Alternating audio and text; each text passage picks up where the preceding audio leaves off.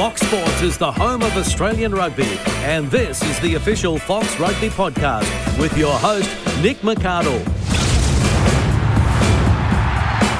Welcome along to the Fox Rugby podcast, and isn't it nice to be celebrating a Wallabies win uh, over Argentina on the weekend? Joining us this week, Christy Doran from foxsports.com.au. Andrew Swain, welcome to you once again. This is three weeks in a row. It's becoming a habit. Well, so it should be.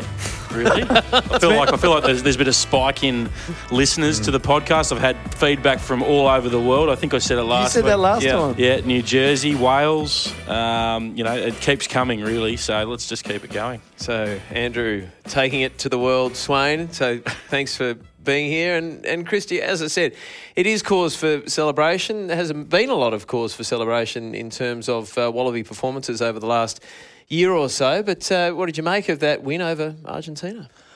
Look, the first half, you're just thinking they've got to, you know, stick those hands together and the passes together. Unfortunately, they only came away with one try, and another couple of blown opportunities, but it was good to see them uh, get a nice set piece play going to score. It was well finished off by Hodge after a couple of passes that weren't particularly great. Kafe was kind of scathing of, of the of the passing. Where and Kernsey as well, as we were sitting watching it, um, l- lamenting the skills. But you know, it, it was a try and it was a it was a nice move. It's Test rugby though. It's Yeah. not. It's never going to be No. easy, No. right? So the Argies are, you know, they're a brilliant team. Um, and so for the Wallabies to win that Test match, great result. Wa- Yeah. Wasn't it nice to see a couple of penalties either sort of, uh, shortly after half time, you know, just banked the points 10, uh, what was it, 13 3 and then 16 3. And the, the momentum, we were, I suppose, in control, but. Look, that last 20 minutes, there were probably hearts and mouths, um, particularly after they scored that, that late late one with, what, six, seven minutes to go. for So, Kunda So, um, and and Swaney, you were rubbing shoulders with uh, some of the Argentinians on, on the weekend. Oh, look, I ran in. They were staying at the same hotel were? that we were in Brisbane and um, getting in the lift afterwards um, at, at the Hilton. All the RG side arrived at the same time and uh, get in the lift with the team doctor who had all the Medico kits. We also had a big bucket full of um, 4X golds on ice. I was like, oh, Milton Mangoes, eh? He just looked at me, care? I was like, uh, cerveza, uh, uno más, cerveza. It didn't really go down great.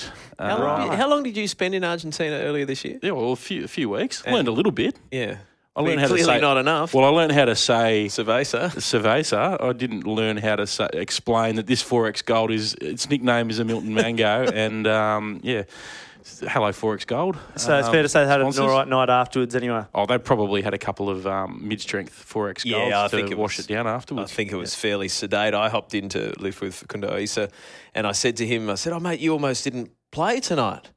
And of course, he did play, but Argentina handed out the wrong team sheet before the game that didn't have him on the team sheet. So then we announced that Yeah. he was out of the side.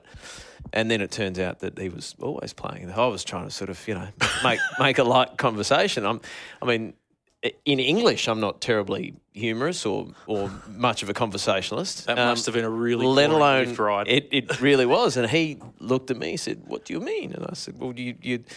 In the end, I just I got to my floor. And I'm so good night, mate. I've got to, I've got to go. Went went absolutely nowhere. Hell of a nice bloke, but um, communication wasn't great. So coming up, Nick. It's one of those stories. Can we edit that out? what do I do for a job?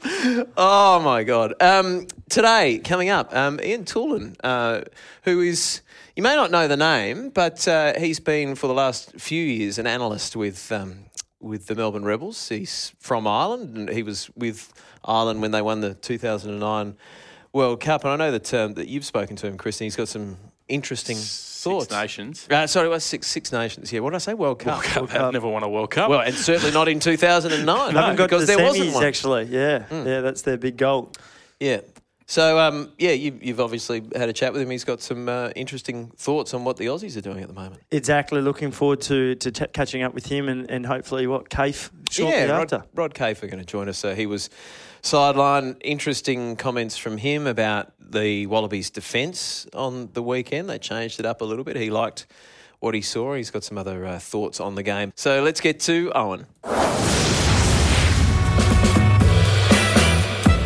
You're listening to the Fox Rugby Podcast. Eoin Toolan, thanks for joining us on the Fox Rugby Podcast. It's great to have you along, mate. Thanks, Nick. Yeah, it's great to be on. Thanks for having me on. Uh, let's uh, get a bit of your story before we dive too much into what you're seeing with uh, particularly the Wallabies at the moment. But uh, I think as as the interview progresses, we might be able to tell that you're from Ireland. You enjoyed some success uh, in terms of Grand Slam success with Ireland, and it was Tony McGahan who got you to the Melbourne Rebels. Tell us uh, a bit about how you got started in in game analysis. Yeah, I, I, it was back in 2008. Um, I came on board with the Irish na- national team. Uh, Declan Kidney had just assembled a, a pretty world class coaching staff. Um, Gert Smal had just come off the back of a World Cup win with um, Jake White, um, Alan Gaffney, who you'll, you'll, all know really well, came on board as the attacking coach uh, with a wealth of experience. And uh, Les Kiss came on as defence coach, and he had just been think with the Waratahs who got into the 2008 Super Rugby final as their defence coach. So a, really world class coaching ticket had been assembled, um, and yeah, it was great to work alongside those guys and, and lean on their rugby, rugby expertise along with um, probably a once in a generation group of uh, players with O'Driscoll, O'Connell, and O'Gara. Um, so yeah, as a kind of a guy in his twenties, it was uh, from a formative perspective, it was uh, a real steep learning curve um, in a in a kind of world class rugby environment. And then what? Uh, you, you, come, you get brought over to, to the Rebels, and you you've been there for the, what, the last five six years. Yeah, yeah. Tony McGahan had obviously spent some time in, in Munster as a head coach, and um, he he uh, he had a conversation with Alan Gaffney, and they brought me over in 2013, and, and he was really just looking for someone to, I guess, to help him interpret data and vision and kind of assist in that strategic direction of, of the rugby program at, at the Rebels, which was probably in a bit of a rebuild phase when when Tony came on board, kind of late 2013. So it was exciting to be kind of a part of that overhaul um, from a I guess a techno- technological perspective, but also from a from a rugby program perspective. Well, it would be interesting just to get a bit of a, a, for the punters out there, a bit of an insight into actually what you're doing at the Rebels. And I know that we had a, a drink just the last or a couple of weeks back, and you gave one specific example around the penalty count. Can you just tell us about that really one because it was quite a clear cut example. Yeah, I guess I guess one of my remits was probably uh, a lot of referee analysis. Um, see see trends and how certain referees referee, what they're looking for, what pictures they like and don't like at the breakdown because um, ultimately referees are humans and, and they have certain things that they will definitely lean lean towards uh, and definitely trends that you can analyze. So I think the Rebels went from having the worst discipline in 2014 to going on to have the best discipline in 2015 and 16. So just I guess building building an awareness of uh, our players around what referees are going to look for, but also I guess an educational piece around the laws of the game and and how you can utilize them to your advantage. And you've also had a, a, chance to actually put on that head coach's hat as well around the, the Rebels Rising, the NRC team. So, how was that experience for you? Yeah, I, I, think it's becoming more of a kind of natural evolution for analysts to to move into coaching roles, given I guess the sheer volume of um, of rugby you look at from an analysis perspective, and then being able to uh, I guess the key is being able to transition from that rugby knowledge into a, into a coaching role and that transfer of information, um, which is obviously pretty critical. Um, so yeah, it was great to get the opportunity. Dave Wessels was very good to uh, give me some more coaching exposure over the years. And yeah, I had a great time last year with the with the Rising. It was um, it was a really good experience. And then going on to do some coaching with the Rebels as well from a I guess a kicking kick strategy perspective. The last two years has been has been real really enjoyable. Now, I know, I know you've uh, analysed both games on the weekend. Let's talk mm. about Australia and Argentina first up, and you would have had a look at uh, Australia against South Africa the week before. I'm keen to get your thought, get your thoughts on this new uh, attacking strategy, attacking pattern that Michael Cheika's talked a little bit about. Although uh, I've noted that he hasn't gone into too much depth. He's basically saying, well, it's it's ad lib, and you know we just go out there and and have a crack. So publicly, it's almost like there's no system to it. What's your uh, analysis, your take on the way they they've changed things up there? Have you noticed much difference? Yeah, there's definitely a difference to how they were playing in previous seasons. I, I, I think firstly, from a from a selection perspective, there was there was four changes from uh, to the back line from last week's test against South Africa to this week, and combinations is such a critical component to international rugby. Um, so I think Christian and Kerevi was probably the first time they've played together as a 10 and 12. So things like that are going to take time to bed in, especially in a, in a new attacking system. But um, yeah, I thought one of the one of the things that I definitely noticed was at times their attack just getting a touch narrow. Um, so for one example, there, there was nine occasions the Wallabies ended up on the edge. And what I mean by the edge is they had a ruck somewhere between touchline and five meters in. And seven of those times, um, Will Genia played forward runners off the edge. Um, what happens with that is um, it just compresses your attack touch. So on average, the Wallabies ended up with about eight attackers from the touchline to the 15, which only obviously leaves them with seven attackers on, on the same way side. So it just meant that uh, their attack didn't really have the opportunity to use the full width of the pitch. And I think that's probably something that, as the competition continues, that Wallabies may may look to um, potentially play off ten from from sideline rucks just to allow that attack to have a little bit more width. Yeah, I suppose a clear example of that was from when Rory Arnold ended up passing the ball forward and it broke down, and there was previously six players in front of the ruck on the left hand side. But uh, the the combination with Kerevi and and, and Leali'ifano, what one? Uh, what did you make of that, Christian, in terms of his involvement? He was only on for fifty minutes or so.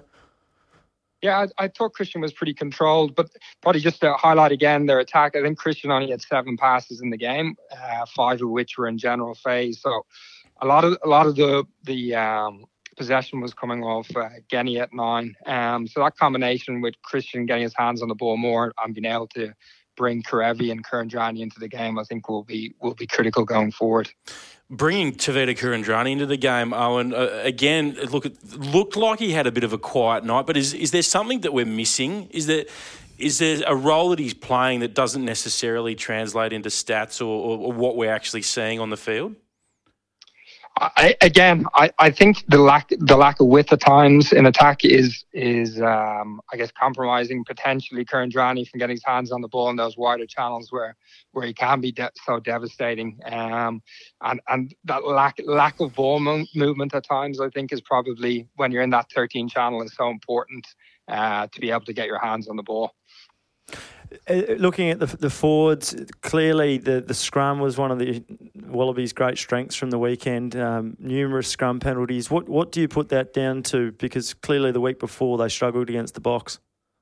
Yeah, and again, I think continuity of selection plays an important role there. I think there's only one change in their pack from from the Springboks game going into um, the Argentinian test, and, and when you factor in the travel as well, I think Wallabies probably would have only got back into Australia on Monday with a light session Tuesday and potentially another session on Thursday. So uh, having seven of the same forwards in that starting eight definitely assisted with um, with I guess the dominance they had at scrum times. I think nine nine points uh, the Wallabies got came off scrum penalties. And obviously their try came off a pretty solid platform at scrum time, so uh, they got a lot of pay from their from their dominance there at scrum time. And also, I thought their line out was pretty impressive. Uh, I think they won 86% of their own ball, and disrupted about 58% of Puma's lineouts and stole another two. So I think I think the Fords will be exceptionally happy with uh, with their performance from the weekend. Yeah, you look at the tight five and, and just the sheer amount of work that they did. You know, Rodda and Arnold seem to be the, the, the locking pair that are, they're doing so much work, hitting a lot of rucks, but also getting a few carries in there as well. So, uh, do you feel feel like that tight five seems to be locked down for them at the moment? Yeah, I think also you've got Alatoa to come back in as well into that front row. Uh, Brumbies obviously had such an exceptional season, so uh, the form of that combination of Alatoa, Fainga'a, and um, Scott Sio, with it again, um, those three working in combination, I think will be really important. And and yeah, to see Rodda running off uh, Willie's hip there on one occasion just goes to show the athleticism he he has around the park in general play. Oh, and how much is it hurting us at the moment not having a genuine, uh, consistent on baller? Yeah, to be fair, I actually thought at the weekend there was an improvement from the Wallabies' perspective there. I think um, I think Michael Hooper came up with two turnovers. I think Isi Naisarani had another two turnovers. So I, I thought there was much more improvement from that perspective from the first week going into the second week. And I think and when the Wallabies have quite a, they went to quite a uh, passive passive line speed in defence, kind of focusing more on connection in their defensive line. And I think if you if you are to go to that type of defensive system, then it's so crucial that you're able to apply pressure on the ball to to slow slow down the opposition attack. And I, I, I thought there was significant improvement, um, especially from Hooper and, and as I said, Naisarani at the weekend. And is that? Um, and we'll ask Rod Kafer about this too. We're going to go to him after we've finished with you. But um, do you believe that that uh, more passive defence, um, less line speed, is that sustainable against a side like the All Blacks? I think it's horses for courses at time, but I think I, I, think if you look at the New Zealand game at the weekend, there was actually quite a lot of um, jackal opportunities in the game. I think Kitshoff, uh, Vermeulen was probably unlucky on a couple of occasions, getting on the wrong side of Nic Berry when he when I it looked like he was in a pretty good position over the ball and Francois Louw as well. So I, I, think if you can apply pressure to New Zealand breakdown, because they play with such width, which you might talk about in a, in a little bit, um, they sometimes do under resource the breakdown and give opportunities to uh, to to pilfer the ball. How do you think it will stack up though if the Wallabies were to, to have that defensive line speed, that passive line speed against the All Blacks though? Yeah, it, it for sure. It's going to be challenging. I, I, think if you allow New Zealand to, to go through phase counts and getting up into sixth, seventh, eighth phase with the with the firepower they have in their team, then it's going to cause you issues. But but I, I think connection is also a massive part of defence. And again, when we look ahead to the New Zealand Springboks game, I think it's Bridge that comes out of the line that allows uh, le Roux through that down that right hand side edge and put the chip through. So there, there's different ways of defending. I think connection is a huge part of it, and and not giving um, those soft scenes for New Zealand to attack will be will be a priority. I, would imagine for Nathan Grey his defence.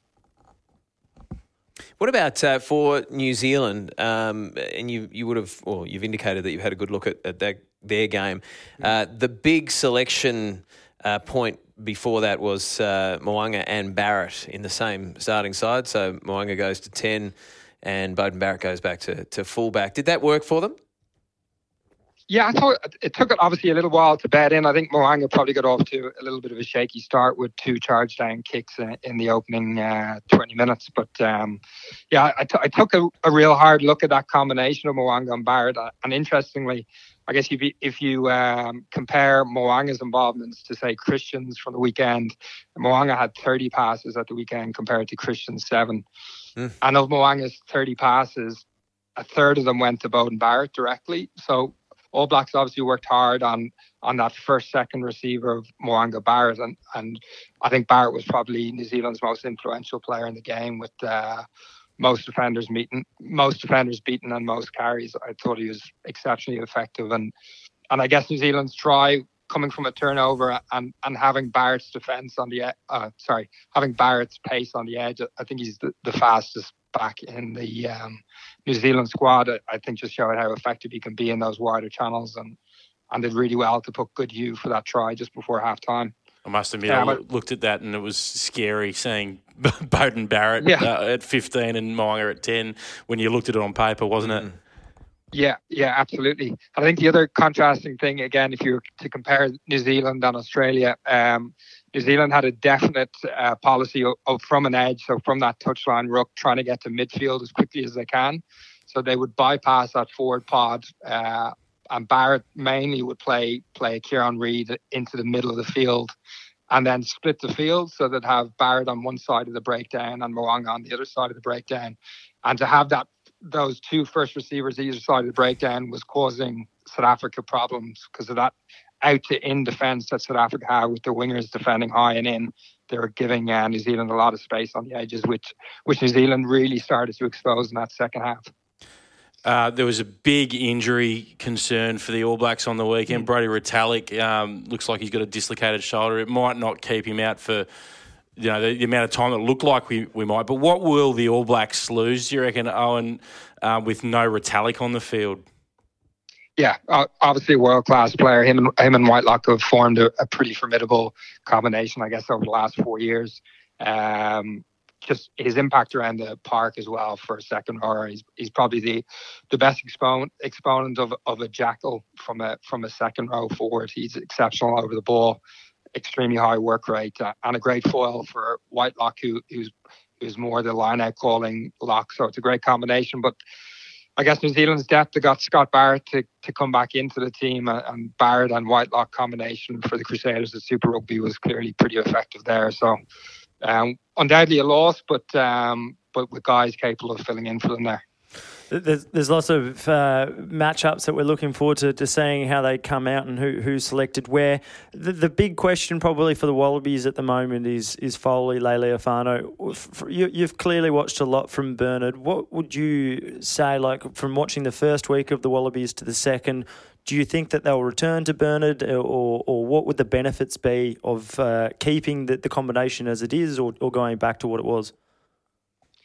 Yeah, I, I, I thought clearly, I, I, think it's been discussed um, the issues Wallabies had last year, with that high press line speed from um, from the Springboks. But uh, I, I, I rate Foley really, really highly. I, I think he's done exceptionally well for the Wallabies over the last four years and, and brings uh, uh, an exceptional organizational skill set to the to the uh, both the Waratahs and the Wallabies backline. So I think his combination with Will Genia as well will be important, and and, and I guess from Christian's perspective, probably gives a little more defensive uh, solidity to the um, to the Wallabies backline. I think I think he made seven from eight tackles at the weekend and, and was really strong from that perspective. But um, both both top class players, and I think we probably haven't seen the last of that experiment between Foley at ten and Christian at ten, and, and giving them both another opportunity to. Uh, to play in that position before the World Cup starts. Yeah, it's a nice problem to have for Michael Cheika, two viable options at, at, at 10, and it hasn't always been the case in recent years. Eoin, thanks very much for your time today. It's uh, been really interesting to get a different uh, perspective and, and hopefully touch base again. Yeah, thanks very much. Really appreciate you having me on and uh, love the podcast. You're listening to the Fox Rugby Podcast. Yeah, good to have Eoin Toolan making his debut on the Fox Rugby podcast. Now, what about this, gents? Land Rover are giving three young rugby fans a chance to win an Ultimate Rugby World Cup 2019 experience. The prize includes a trip to Japan, including, of course, a parent or guardian. Not going to send little kids on their own, that's fine. Uh, plus the honour of walking on the field with the Wallabies. Uh, as the team's official junior mascot. So you can enter that competition now at landrover.com au forward slash wallabies. Get in on that. There's already been a, a, huge response, so have a crack at that. That is fantastic. Whoa. With thanks to Land Rover. Now let's get to a man I know who watched uh, the whole game. In fact, called it. Uh, on Saturday night. Rod Kafer, welcome to you, Kafe. Um, interested to get your thoughts on those improvements from the Wallabies. Out of out of ten, give us a score out of ten for the Wallabies. I think anytime you win, Nick, and thank you uh, firstly for the welcome back, always a privilege and pleasure.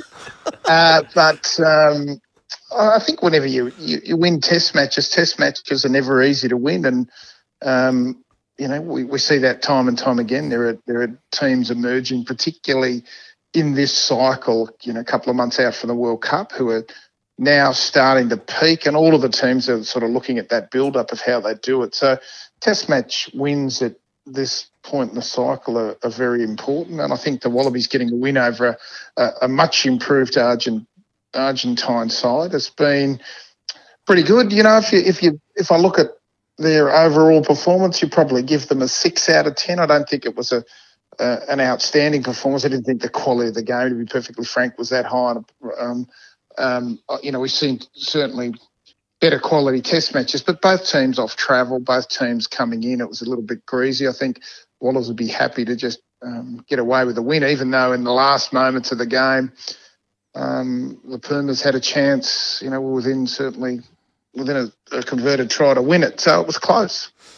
Kafe, um, the big talking point was coming into the match, Christian Lealiifano given a crack at, at 10. What did you make of his performance? I was pretty steady. I mean, my, my concern with him playing at 10 was obviously having been behind the the Brumbies forward pack. It was a pretty dominant forward pack in Super Rugby. It, you know, it, it, it this is doing him a disservice, but it's not hard to look good when your forward pack's going forward and things are going well. Playing at nine and ten is, is relatively easy. You can only really stuff it up um, if you if you play poorly.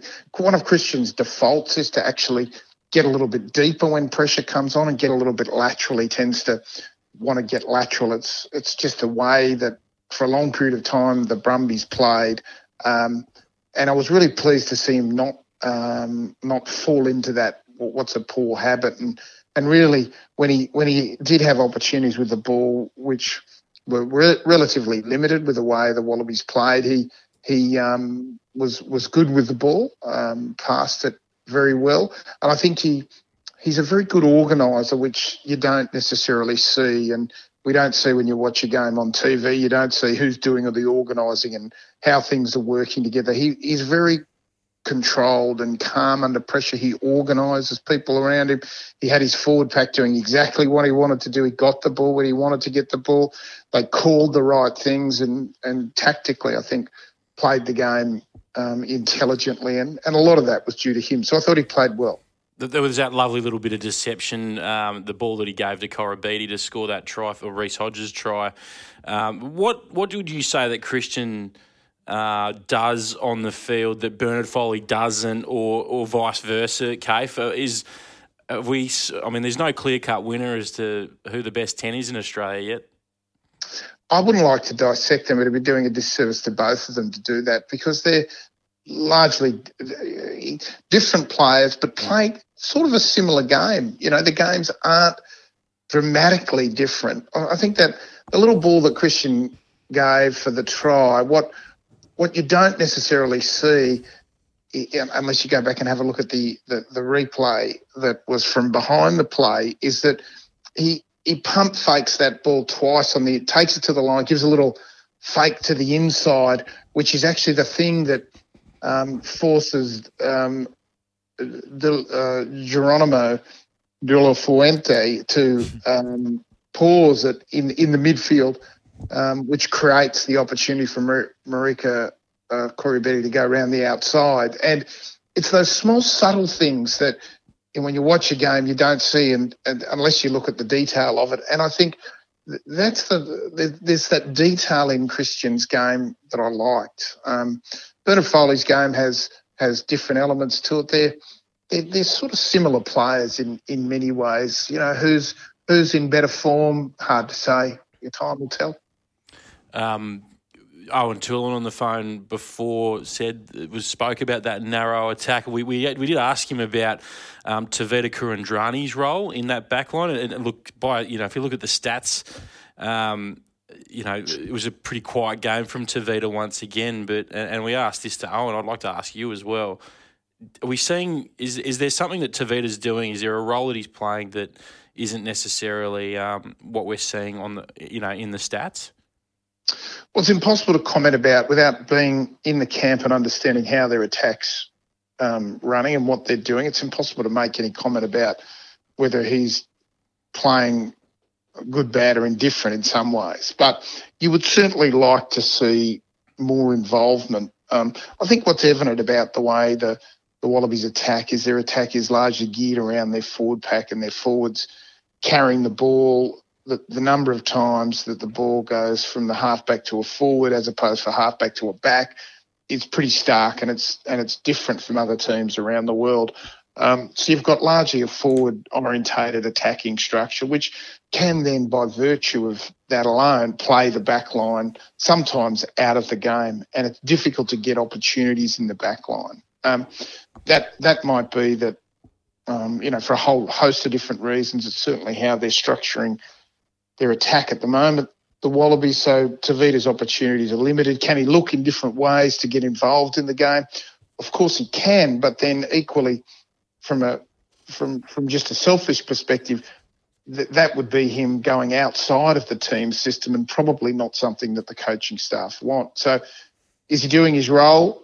It's hard to say. We would like to see him being more involved in the game, of course. Could that mean that he's now doing something that's selfish and outside of the system? Yes. Is that going to be better or worse? Hard to say. Um, the return of David Pocock, uh, it seems to be that it's that it's close. There's obviously some whispers about it. Uh, Michael Cheika spoke about it uh, on Friday at a function, and then uh, across the weekend was asked about it a couple of times. If he is fit, um, given that he's had so long out of the game, how would you manage his return? Would you throw him back in, maybe bring him off the bench for twenty or 30 minutes against the All Blacks, or would you like to see him play some club rugby in Sydney, which has been a bit of the chatter around the, the place today? What, what would you be looking at? I think with a player with the pedigree of David Pocock and the injury history that he's had, playing more rugby is not a good thing for him. So the answer, whilst it, it might appeal to the optics of having him play club footy and understand that'd be great, a great experience for people around him, etc., etc. Um, m- my view would be I, I don't necessarily see any benefit to that, apart from knowing whether he can actually um, play rugby at a level to, to get through um, a, a, period of time.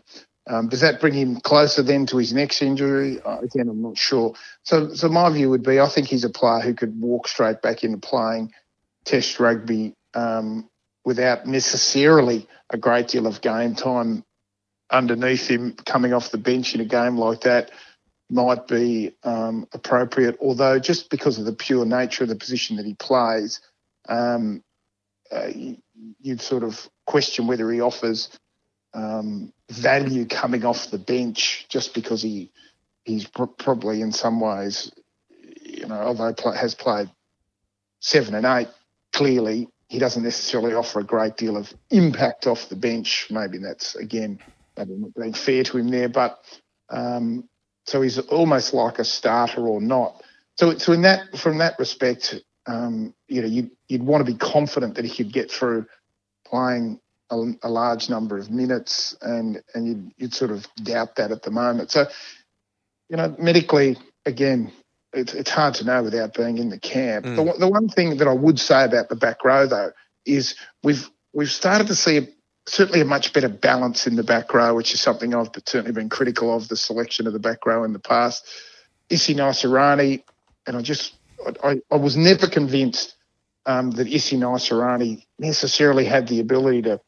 I hadn't seen anything in Super Rugby to suggest that he could play Test rugby. I've been really pleasantly surprised to see his first two Test matches only early in his career, but just great to see a guy have that opportunity to step up and then um, you know, deliver in his first two tests. And it's not that he's been outstanding; it's just that he's been able to play at this level um, and and hold his own and be a good, um, you know, a good number eight at international level in his first two tests, which is a really good sign. And I, I hope he's got the ability to go on and and and continue to deliver as as the competition gets harder and harder, which it obviously will, you know, potentially against the All Blacks and and then into the World Cup. So great to see, you know, because he's got the frame and the body shape and the and the type of ability that we'd we'd love to be able to see in a number eight, and I think he brings that. So, um, you know, David Pocock's obviously been a recent number eight for Australia and different different style of player, obviously, but again, a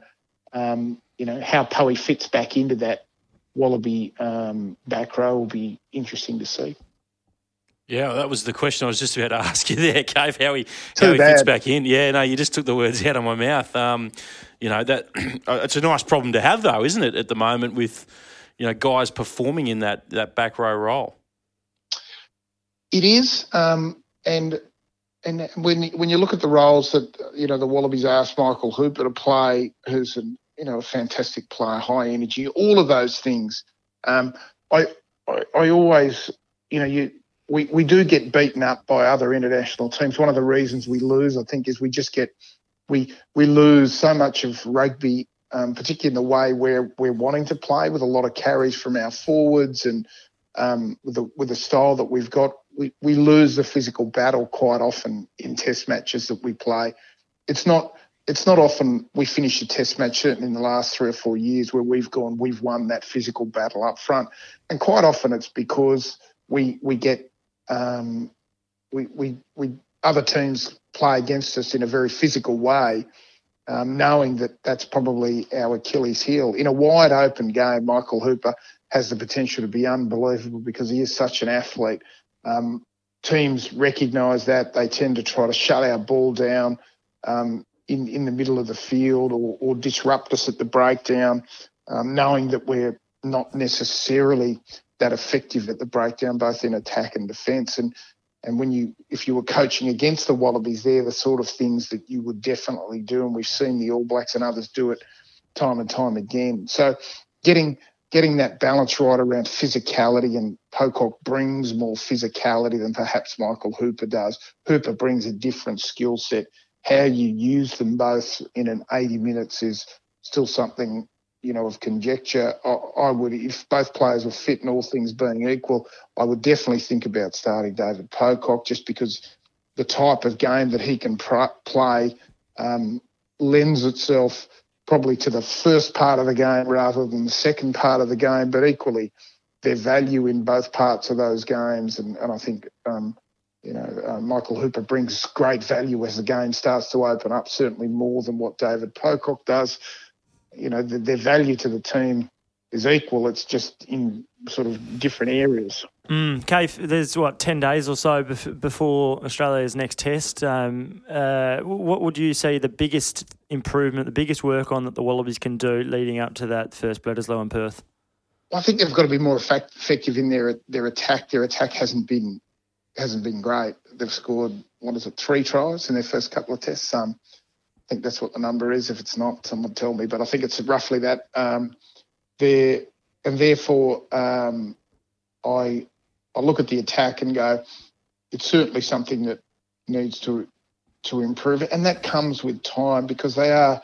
Shaun Berne's doing some different work, and, it, and it's largely Shaun Berne's will be implementing Michael Cheika's view of attack because that's how the coaching works. But he'll be he'll be implementing Cheik's strategy and, and Cheika has spoken about how he's had a new strategy and he was trialling things with the with the, Colts at Randwick, etc., etc. So um, we're starting to see um, whether that's going to be effective or not. Um, at this stage, it, it hasn't really um, been that effective, but it is early days. The defence of the Wallabies, um, one of the great, one of, one of the things that I've been really pleased about is one, they've stopped, they've moved away from one of Michael Cheika's defensive ploys that he adopted with the Waratahs back in 2012, um, or, uh, sorry, 2013, and, and had run ever since was this, you know, floating what they call the wolf winger, this winger who was always defending on the open side, um, left side of the field, right side of the field didn't matter, and everybody else was shuffling around. Um, they've moved away from that, which I think is a is a very good thing still the biggest bugbear for the Wallabies, and it has been for a long period of time, is their inability to stop, stop the opposition scoring tries and thus giving away points. We concede and have conceded um, for a long period of time far too many points. So um, that's that's an ongoing struggle. We conceded more than 30 against the Springboks, and you know it was pleasing to see not that many against um, the Pumas. Um, and, that, and that's a trend that um, we need to to reverse. You know, you cannot, you won't win Test matches conceding more than 20 odd points a game, 25. You know, the best teams in the world concede less than 21, 22 points, sometimes less than 20 during good periods. That's where we need to be to consistently win. If we don't, and that's where we were when we were consistently winning Test matches in in you know 15 and 20 years ago. We've got to get back there. That's where the best teams are. We have to get back there. That's an ongoing um, challenge for the Wallabies, particularly against the All Blacks. Kafe, the takeout of all of that is that, uh, yes, some good signs on Saturday night. The Wallabies are heading in the right direction, but there's still a whole lot to work on. Thanks very much for joining us on the podcast, and we'll see you in Perth. Thank you, gentlemen.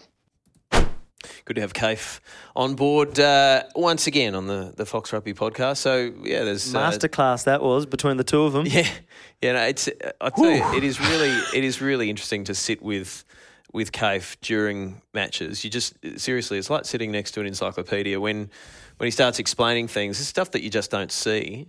You can learn so much just listening to him and and uh, and during a game, spending time. How often would you sit next to Kafe during a game and he'll go? There would be some sort of intricate backline move that results in a line break or a try, and he'll go, "Brumbies did that back in 2000." Yeah.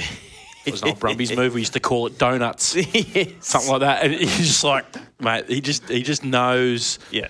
The game so well, and I've learnt more from him. I can say categorically, I've learnt more from him about the game of rugby than anyone that I was coached by or whatever. Um, yeah, brilliant. Yeah, very, very good. So, with uh, with under a fortnight to go uh, until that first Bledisloe game in Perth, um, you would expect Michael Cheika will make some changes, uh, and given that he wants to win the Bledisloe clearly, but there's more at stake down the track in terms of Rugby World Cup. He's going I want to have a look at more guys. What what is he going to do? What, what where are the changes going to come? Well, if you're looking at the forward pack, I can't see too many changes being made. Allan Alaalatoa being one, and who, whether or not he comes straight in or on the bench, but he's certainly got to be in and around there. I don't think Keps has been brilliant um, at tight head. Had a decent game the other night, but nothing brilliant. You're Yeah, right. Yeah. so whether or not Allan comes in and, and continue with Taniela off the bench, but um, you know that tight five's looking pretty solid. Yeah. Naisarani's done well. I don't think I don't think many people think Michael Hooper's going to be dropped, um, and you would only ever drop him for David Pocock. But you, I can't see that happening. So it's really six is the only question in the forward pack.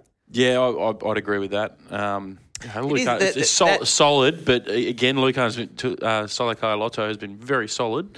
Hands needs to be much better. He's dropped way too much pill. Well, on the weekend he did anyway. Yeah, not Robinson Crusoe there, but but that that balance that we've just been talking about with Kafe is a really interesting conundrum for for the Wallabies selectors now, not just Michael Cheika, because clearly the balance of that that back row has looked better, but at the same time, you still feel like they want to have, well, clearly the captain. Mm.